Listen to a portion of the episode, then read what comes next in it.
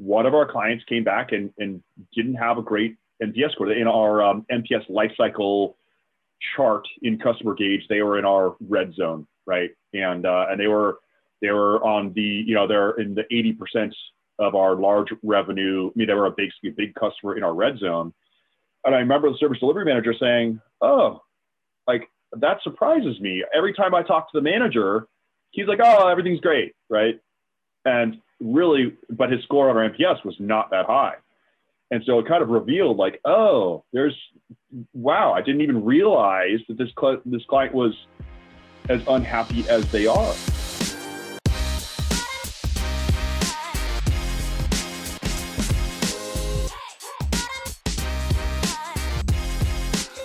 Hello, everyone, and welcome back to another episode of the Account Experience Podcast. I am here, as always, with my co-host, Carrie T. Self. Say hello, Carrie. Hello, everyone. And today, guys, we have another fantastic customer on the podcast. We welcome Leif Cederblom. He is the Director of CX at Effortless Office. How are you doing today, Leif? I'm doing great, guys. Glad to be here. We're excited to have you. And I know, just to dive right in, Carrie has this really great story about like our first interaction with Effortless Office and with you. So I'm going to kick it right over to Carrie to tell that story. It's one of the unique things we're going to do here is start at this point and then tell your whole story. But it's late in December, close to the end of the year, and we get a phone call and it's like, we have a company who needs us, but there's a catch. They need us in a couple of days. And I'm thinking, okay, this is going to be interesting. And I think it was like 3 days we had, if I'm not mistaken, of a window. But it's like, no, they really need us to send their first survey out by like Wednesday of next week. It was Friday. And so, of course, we're like, we'll give it a shot. But I think what the question all of us were asking is, why the sense of urgency? What happened that caused someone that we've been talking to for a bit, though, to say, no, we need you by next Wednesday. We'll put our name on that contract and we'll do it. So, Leif, that's where I'm gonna turn it over to you. What the hell was going on the third week of December that there was such a quick turnaround and we wanted to get you up and running so fast? I think it was the second week of December that you guys got that call from us saying, hey, let's do this quick. And it was the third week of December we actually got the survey out and got our results. So we have quarterly rocks, how we organize our business, right? Our quarterly project goals. We call them rocks. And, I had one of my rocks was to get an NPS score. And, and honestly, like going into the end of the year, we didn't have the budget for this, right? So the idea of, the not insignificant investment that Customer Gauge requires was just like, it wasn't in my realm of possibility. So I was literally, I was in the process of, it's like Salesforce had told us you could do it with, you could do customer surveys with Salesforce. And it's the old Salesforce, like, yeah, you could do it on their platform. But if you want to really do it right, you're buying another plugin, much like Customer Gauge and integrating it, right? They're a very basic tool for doing surveys, which is what they said would work, right? So I was planning on doing an MVP rollout. And that's when I got a call from our CEO saying, hey, we just got notice from one of our clients that they're leaving. How did we not see this coming? And I'm asking myself, how did we not see this coming? And what it was one of our clients that was, one of these kind of just quiet clients. They, really hadn't been, engagement had been low, right? And the false assumption is that if engagement is low, everything's good. That's a false assumption, right? As you guys know. And, all of a sudden we're getting noticed that, they're leaving. And when you've got, 100 plus clients, the truth is the squeaky ones get the grease. And so here's a quiet one that just like kind of, overnight was just like all of a sudden, but that, that $4,000 a month client or, with a $2,000 a month client, over a year, that's one of our, it becomes a salary of one of our techs. I mean, it's like not an insignificant amount of money. So that's kind of, it's like I had the project on my radar. The pain came up, and the cool thing is our CEO is very customer experience. Like he, I kind of introduced the language of customer experience as opposed to customer service, but he's always been white glove customer service. I mean, it's just been part of our ethos as a company. So it really came down to, it became the right timing for because he came to me basically saying, how do we get ahead of this? And I had already been talking to Clark for months, knowing that I didn't have the budget, that it wasn't going to be something I could roll forward with. And I said, well, I already have a solution. And it was just, you know, it became Customer Gauge made it easy. You know, there was, frankly, there was language in your guys' quote wrapper about, we guarantee it. It's like, if after you guys sign up with us, you're not totally satisfied, you know, have a certain amount of time to pull out of the contract, right? So it made it very easy. It's like that and the fact that you guys basically said, hey, sure, we'll help you, right? And just that first survey, like immediately after putting out the first survey, as soon as you see the results speak for themselves, right? Mm-hmm. But it's that whole, that how do you kind of get somebody to get the results before they're actually clients, which, you know, I hear, you know, it sounds like you guys have actually put together a little strategy like this, where it's like, hey, how can you just like spit out one relational survey? I mean, because honestly, the amount of effort that it took for Brandon to get us spun up, he was really good. He got us spun up really quick. We got these results really quick. One relational survey alone almost pays for the value of, you know, of a year's worth of service. So we were already collecting a customer satisfaction score, which was really a user satisfaction score through our ticketing system. So every time somebody opens a ticket, you know, every time they open a ticket, they get a survey saying, you know, did we do good? Thumbs up, thumbs down. And we were doing really well in our customer satisfaction score. I mean, our customer satisfaction score for 2020 was 98.2%. I mean, very, very strong from a numbers perspective, right? But it wasn't strong from a learning perspective. You know, that 1.8% of feedback, it's like, wasn't bringing us a lot of feedback, right? So there wasn't a lot of learning happening from that number. It's a great number to be able to put out there, but in terms of actually improving what we're doing, it wasn't really helping all that much. So the CEO approached me, basically said, hey, you know, this just happened. How do we get ahead of these in the future? And that's why I said, well, that's where we should have a more formal NPS program, and we should be using a more, you know, an actual NPS software to do this, so that like these don't hit us out of left field, you know. And the reality is, out of our, you know, 100+ clients, you know, 100+ active clients, it's like, what are the 20% we should be focusing on that are most at risk? We didn't have a good insight into that. And again, our customer satisfaction score we were getting out of our tickets wasn't a good measure of that. So it was, the quickness came because this is already a rock of mine. We had our holiday party coming up in a week. And part of my goal was to present our NPS results as part of our holiday party. And I think the holiday party is actually an important element of this, of the timing, because 2020 was an interesting year for us all, right? So after essentially being cooped up in our home offices for a year, I had gone to the company and said, hey, you know, because part of my role here is not just our customer experience, but our employee experience as well. And I had gone to the company and said, guys, you know, we always have a holiday party. Obviously, it does not make sense for us to get the entire company together in a bar in Vegas, because, you know, we couldn't survive if, you know, more than a couple of people were out sick all at the same time. So let's do a virtual party. And of course, everybody's like, virtual party, that doesn't sound very cool. I was like, no, we're going to do something cool. And I worked with some folks to put together a party in virtual reality. We held a party in Alt Space.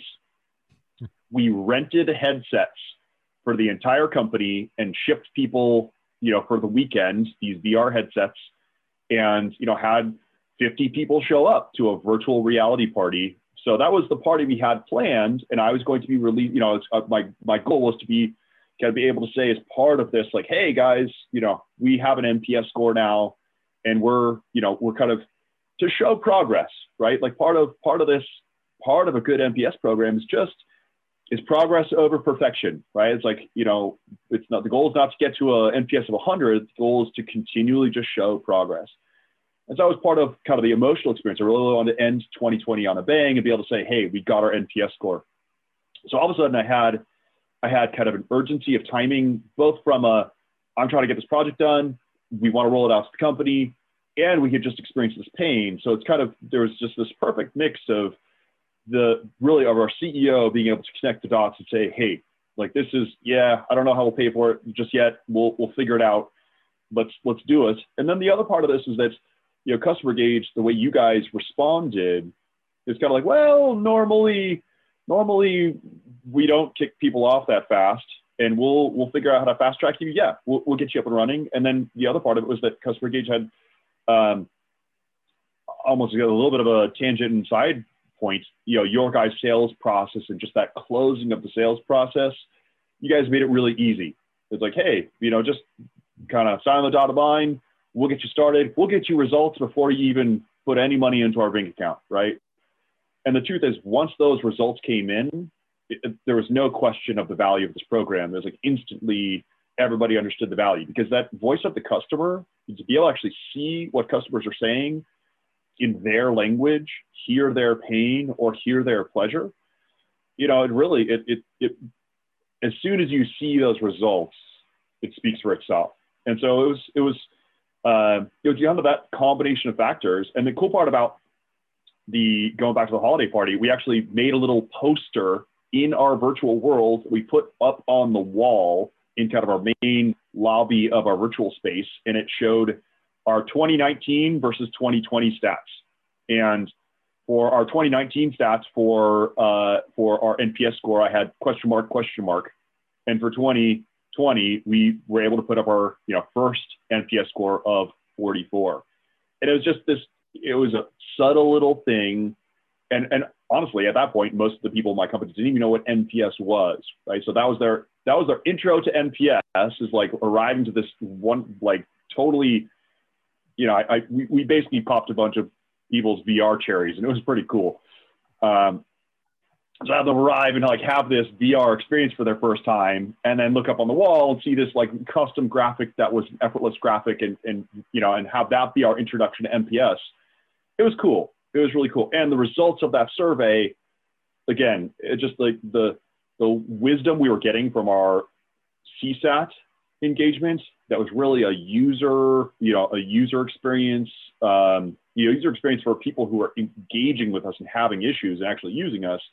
The learnings we were getting were just not even in the same ballpark as the level of learning we got from that first NPS survey. So Leif, I want to dive in, because there was a lot to unpack there, a lot. But I do want to step back just 1 minute to help everyone understand. What is Effortless Office? Tell me a little bit about what it is you guys do. And I think that'll help paint a picture when we start answering these next couple of questions and where we're going with the program. Understood. So Effortless Office is a national managed services provider. So we are essentially you could think of us in other ways as a IT partner or an outsourced IT partner. So companies hire us to do their IT for them.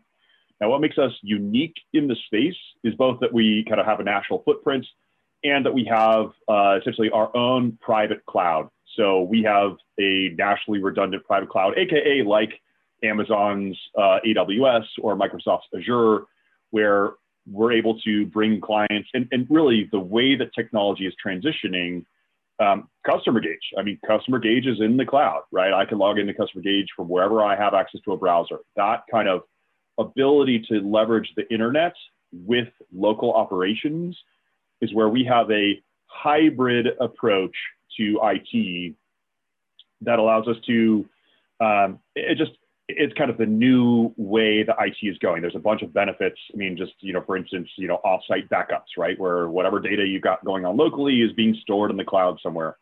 That's where we have our own private cloud. So it's really kind of our combination of the technology backbone and technology infrastructure that we invested in to be able to have this capability with our kind of boots on the ground managed services approach. And further, I think the other thing that I would point to is, a lot of technology companies focus on technology. We, you know, quick tech, best tech, you know, it's like cloud tech, whatever. They're focused on the technology.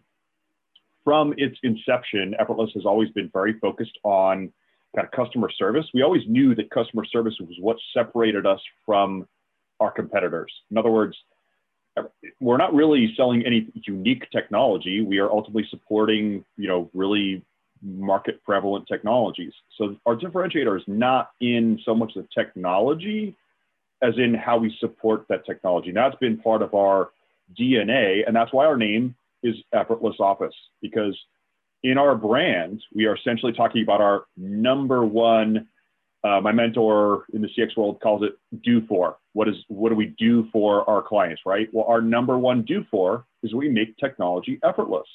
And so it's part of our DNA. Like CX is really, it's already part of our brand. And it's one of our differentiators, and it's one of the things that we'll continue to really focus on as how we deliver excellent service is really, and what's cool is that as our maturity in CX has grown, we've actually really gone from thinking of ourselves as a technology company to thinking of ourselves as a CX company that just happens to deliver technology, which is such a cool. I mean, that's a huge mental shift, but it's so cool to see happening. I think anyone who's ever sat at their desk on day one or a new system is rolled out and it's not working and you call over the IT department and they treat you like you're a complete idiot. It's so nice to have service up front of what you guys do.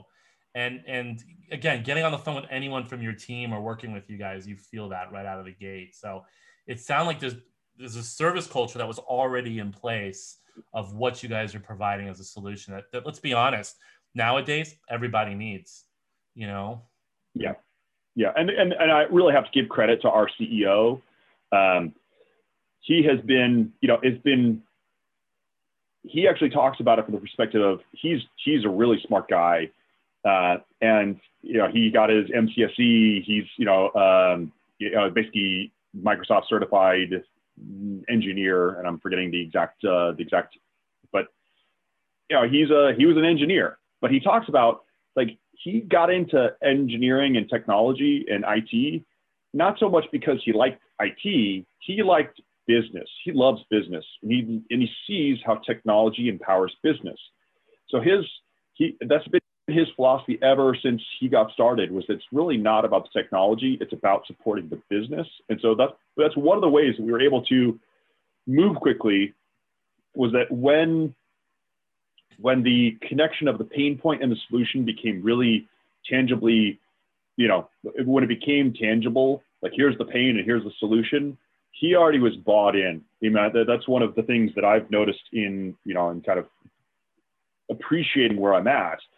So in a lot of companies, the first step of customer experience is to go try and make the case for the value of spending on customer experience. You're essentially having to start from scratch, say, hey, here's why customer experience is important. He already got that. So it's honestly, that's one of the reasons we were able to move so fast, is we had already crossed that chasm of understanding the value. And it was just pain, solution, bam, let's go. And I'm kind of curious. So Leif, you talk about having that C-level buy-in right away, which you're 100% right. We talk to a lot of companies and that is the biggest struggle. So that is a very nice situation to have.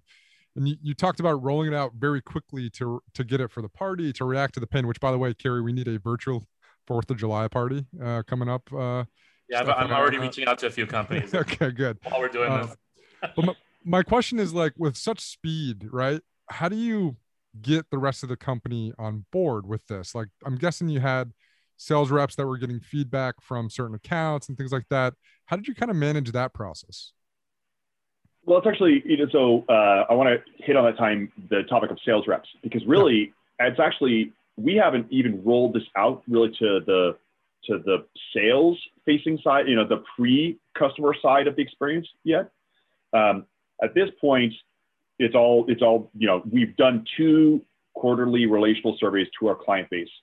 One of the things that makes Effortless unique is how we structure our service delivery departments. So we essentially have service delivery teams, where each team, as opposed to having every one of our agents have to know all 100 customers, we've broken them up. So now, each team only has to know their subset of customers, which provides for a better customer experience. So those teams are headed by a service delivery manager who are actually very high level, very skilled. They're almost virtual CIOs or virtual CTOs. They're very high level skilled folks.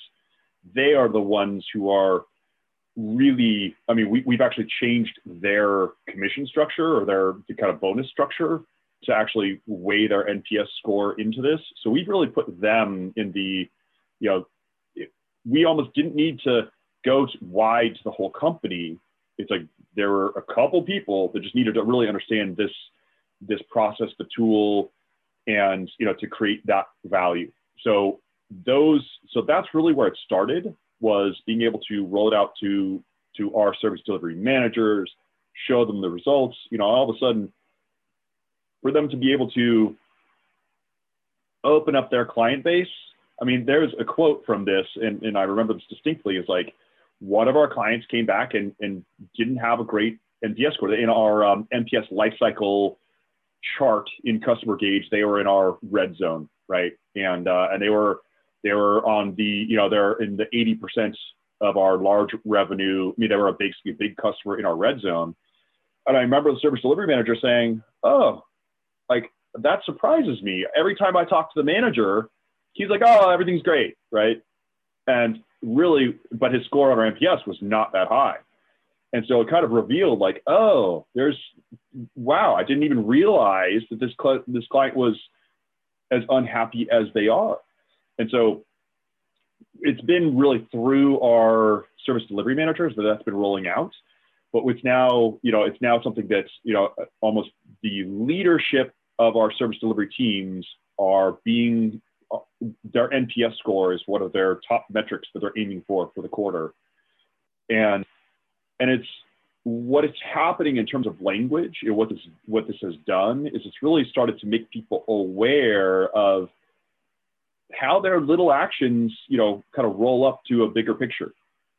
And at the same time, there's a lot more work to be done here. I mean, that's part of my next steps is really to continue marketing this knowledge internally, to help people understand how every little interaction, you know, goes towards, you know, it makes a difference. But I love that shift. And you guys have already done, in my opinion, the hard part, which is shifting from opinions to data.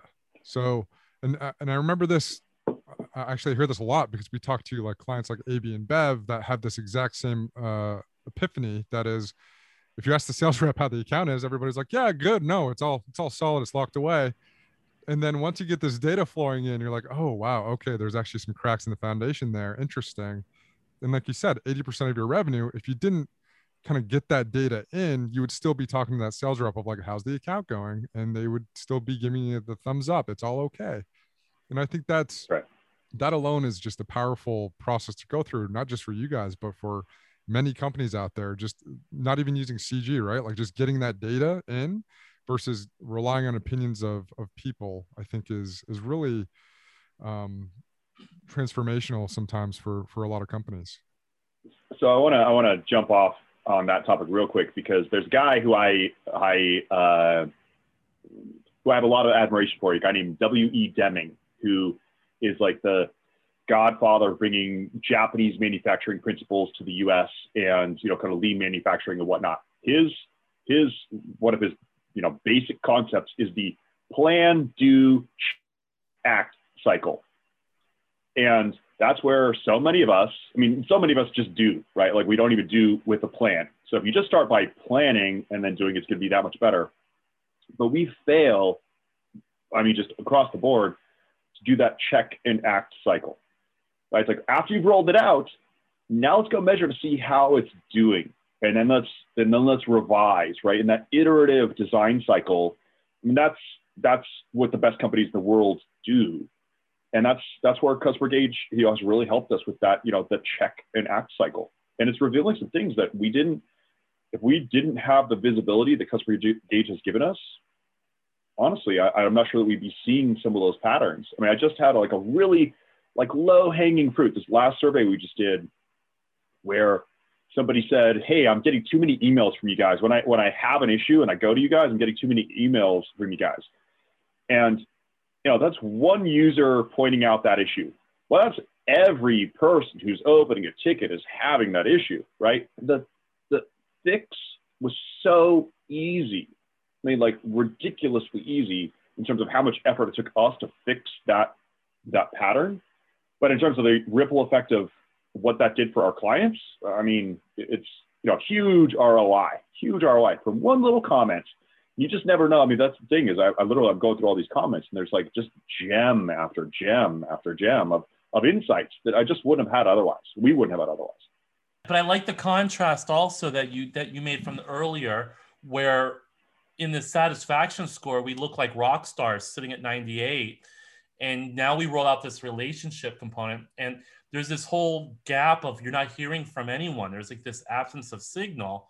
Fast forward it now to like you're getting feedback that you wouldn't have gotten from a satisfaction score, you know, and you're getting all these little nuggets that you can act on.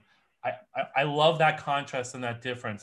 And who in the hell in this world celebrates going from a perception of a 98 perfect score to a 44 your first time out and everyone's like cheering? I love that. So it's real actionable data, which I think is just an amazing part to hear from you. So let me put this in perspective for a lot of the listeners too. Most companies come to us and it takes us as long as it took you to roll out 2 relationship surveys, usually to get to their first. And you guys have just recently gone with your 2nd relationship survey. So what have you learned? What was the difference between the first and the 2nd one?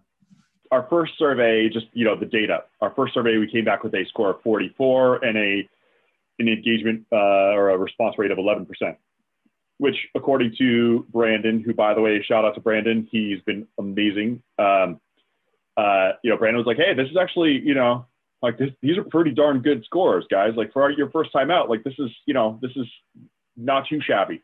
And so just the data there, 44 and a 11% response rate. On the 2nd one, we came back with a 52 and a 10% response rate. So, you know, what did we learn? Again, it's like some of those little insights that what ends up happening, I think, is that at some point, you know, one, from kind of comparing it to our old process of the customer satisfaction score survey, right? Like that happens after every ticket. So in some ways, I think people get, you know, like fatigue and they just stop, you know, they just stop inputting. And I think it's also that there's a, you know, part of it is that if you look at it from the, you know, from a customer journey perspective, right? That one issue that I open. So it's Monday morning, I open up my computer, something isn't right. I call up Effortless and say, hey, I need your help. You know, we have really, really talented agents. Agent fixed the problem. Like, awesome. I'm stoked that the problem was fixed. Issue is that problem keeps happening, you know, over a couple of weeks. So maybe they've had to call in for the same issue 3 weeks out of the, you know, out of a month, right? So each touch is a good experience. And the customer's saying, hey, thank you, agent. I really appreciate the agent. But really underneath it, they're like, but man, I'm frustrated that I have to keep, you know, coming to you guys. There's just there's a difference almost between the relational, the quarterly, like the mentality of somebody filling out the survey, besides the fact that the survey format is different and kind of encourages, you know, both the essentially the drivers of why the score as well as the open comment. But I think it's just, for whatever reason, we got more constructive feedback during the quarterly than we were getting from our CSAT.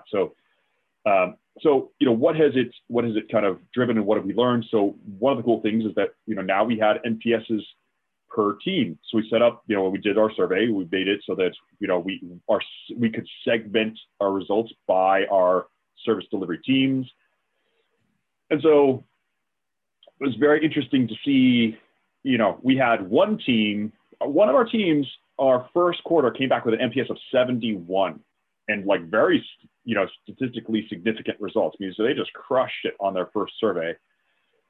One of our teams came back with an NPS of 0, right? Like not where we want them to be. And I think that's another thing that kind of, we really hadn't, even our lowest team was still at a very high customer satisfaction score, but then they came back with a much lower score during the NPS.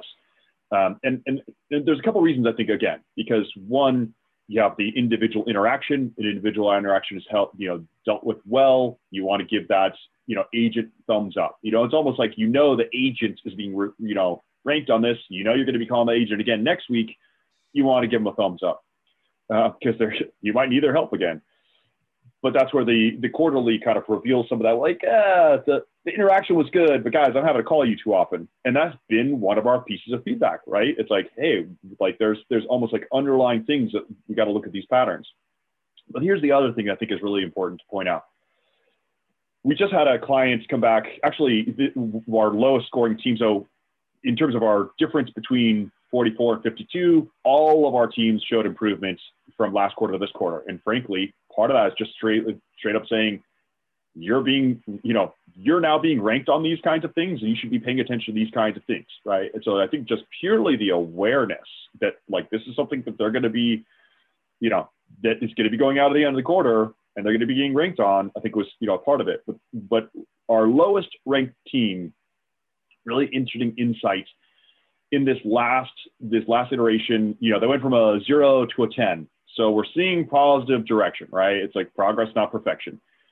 But one of the interesting data points is that when we segregated the results by our job level, AKA our sponsors, it's kind of the sponsors, the VIPs, to our customers, AKA our managers, kind of frontline, I'm using ITIL terms, which are, computer terms, technology terms.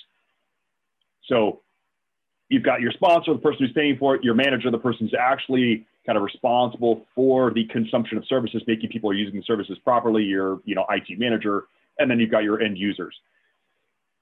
For this low scoring team, we looked at, okay, well, how did we do for, with sponsors versus the managers versus the end users? And a very interesting thing came back. Our end users had a NPS of like 37. It's actually not that bad.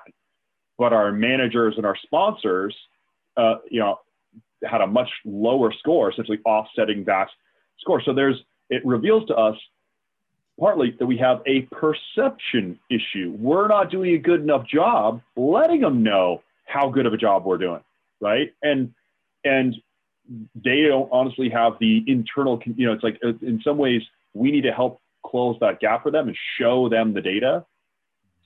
This happened with one of our clients that end of 2020 was like really kind of on fire, unhappy, the very, very high needs client, I'll just put it like that. And 2021, quarter one, we really put a lot of effort into getting them stable, making them happy. And the manager there, the person who's really responsible, spearheading on their end, has been, kind of focused on the negative. And there's, I think, a little bit of just maybe a personality thing there where it's just like, that's, you're kind of a glass is half full or glass is half empty kind of person. And that's just the way the world and the human experience is, right? And I think maybe she's focused more on the negative. Well, when we actually got our results, the score for that client was like a 55. It was really very positive. Especially kind of given where they were coming to, their old IT experience compared to coming to us, their older IT experience was just, kind of fire after fire after fire. So for us to be able to now go to that manager who's been, again, maybe a little more focused on kind of what wasn't working than what was working, and be able to say, hey, by the way, though, your users really think this is working. We do a quarterly business review with all of our clients. I just got word from the service delivery manager just this week. He did his quarterly review with that client. That client came back and we were able to present these results. And that manager who has been, a little challenging, came back and was like so stoked on the QBR process, seeing this data, knowing we're collecting data at this level. It's like all of a sudden, her perception shifted as to how well we're doing because we had the data to say, hey, this is not opinion-based anymore. This is, this is now fact. So another quote by this guy Deming that I really love is, he said, "In God we trust, all others bring data." And that's what we're doing. That's what we're doing. Something tells me it's not the last time we're going to talk to you. I think we're going to be talking to you really soon again to hear where you're at. But I do do want to ask this question because you're still kind of new. You're to not only the Customer Gauge, but this new program, and I'm sure there's a lot of plans. But I guess everyone's curious. What next? Where do you go now? You've done your second relationship survey. You're getting comfortable with the tool, and you're seeing the value in it. Where does Effortless Office go next? Sure. So at this point, we've been doing our quarterly relationals, and just those alone have really yielded such value. Where we are going next is really getting this tied into some automation. So we recently invested in Salesforce, and Salesforce is, you know, it's not an insignificant undertaking in terms of, you know, what it takes to get that set up and whatnot.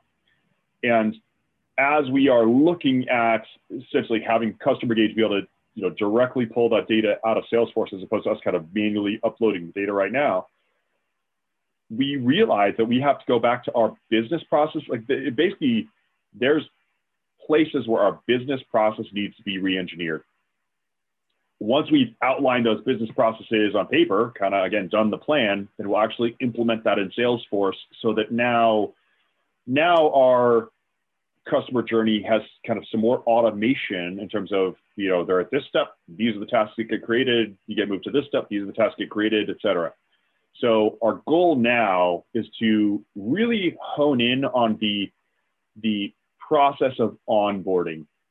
So, you know, when a client comes on board, you know, there's a intense, you know, 1 to 3 month, you know, transferring of their, you know, a migration, basically taking their kind of old solution and bringing it into, you know, getting our arms around, bringing it into our environment.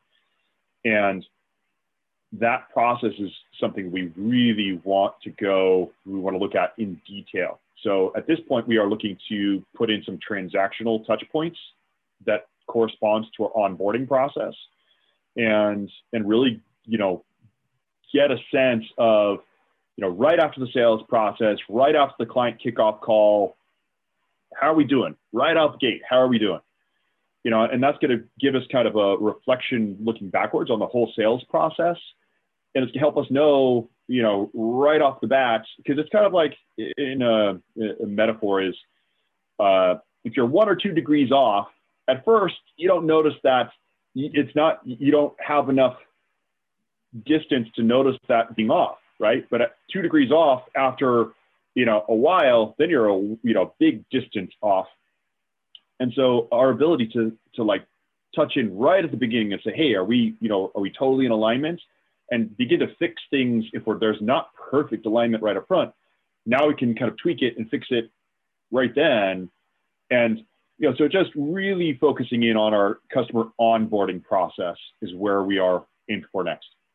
I think that's smart. Carrie actually had a quote, what was it, last week, Carrie, that you said something along the lines of churn, whether it be employee or customer, happens, you know, within the first piece of onboarding. It's basically sets the tone for the entire relationship. So I think focusing on that onboarding piece is really smart. And I think transactional touch points throughout the process, it's going to provide a ton of data for you guys to pour through, which will be really interesting, I'm sure. So that gets us the data, right? But the other part of it is the internal marketing of the data to my employees so that they understand, right? And the great part about this is I now have data for our voice of the customer program because I've got all these quotes. And so that's the other part of this is continuing to really systematize this into our culture such that our employees really, it's just, there's something about hearing it from the perspective, you know, through a customer's language that really makes it tangible. So that's the other part of this is just continuing to like internally market this through a voice of the customer program and really through understanding our customer journey, our customer lifecycle, et cetera. I'm passionate about this stuff. Like, I think this is just like such cool, you know, yeah. I mean, that's honestly the title director of CX is like, I gave myself that title. I'm doing so many other things, but that's where I said, like, this is what's important to us as a company. And that's where I want to be in future. What's awesome is that this data also is, you know, just as a little side story, maybe it's a planting a seed for a future topic. We committed in 2020. I mean, when this whole when this whole pandemic hit, our technology allows people to work from anywhere, log into their computer securely from anywhere. So not only were we as a company able to essentially snap our fingers when Vegas came back, it was like, hey, we're closing down. As soon as we got news that happened, we snapped our fingers and said, okay, everybody works from home tomorrow. And it went off without a hitch, like no issues. And all of our clients got to benefit from that same thing. Well, we proved as a company, we could continue working through a remote work, setup. And we actually made a commitment as a company to continue with our remote work. Frankly, you get rid of a giant office building and downsize it to kind of an executive office and empower everybody to work from home. We were able to do that, and we were able to make that commitment as a company because we have this data. If we didn't have this data, there's the old mentality as a company of like, I could tell people are working because they're in their seat, right? But once you have this data and you just are holding people accountable for results, we actually get to empower this revolution of remote work that I am equally passionate about. So plenty of story for another time, or plenty to see for another time. Exciting to hear your story. And like I said, I think this is the first installment of multiple times we're going to meet with you in here and be able to tell your story. I'd love to be able to report progress, holds me accountable. There you go. We'll have you back for sure. You guys are partners in my success. So Leif, thank you so much for joining us again. Leif is the Director of CX at Effortless Office. What an amazing story. Again, I hope you guys got as much value as we do out of these stories, guys. Thank you for listening. Leif, thanks again for being here, and we'll talk to everybody soon. Appreciate the opportunity, guys. And really, I'm stoked for what Customer Gauge is doing for us, so.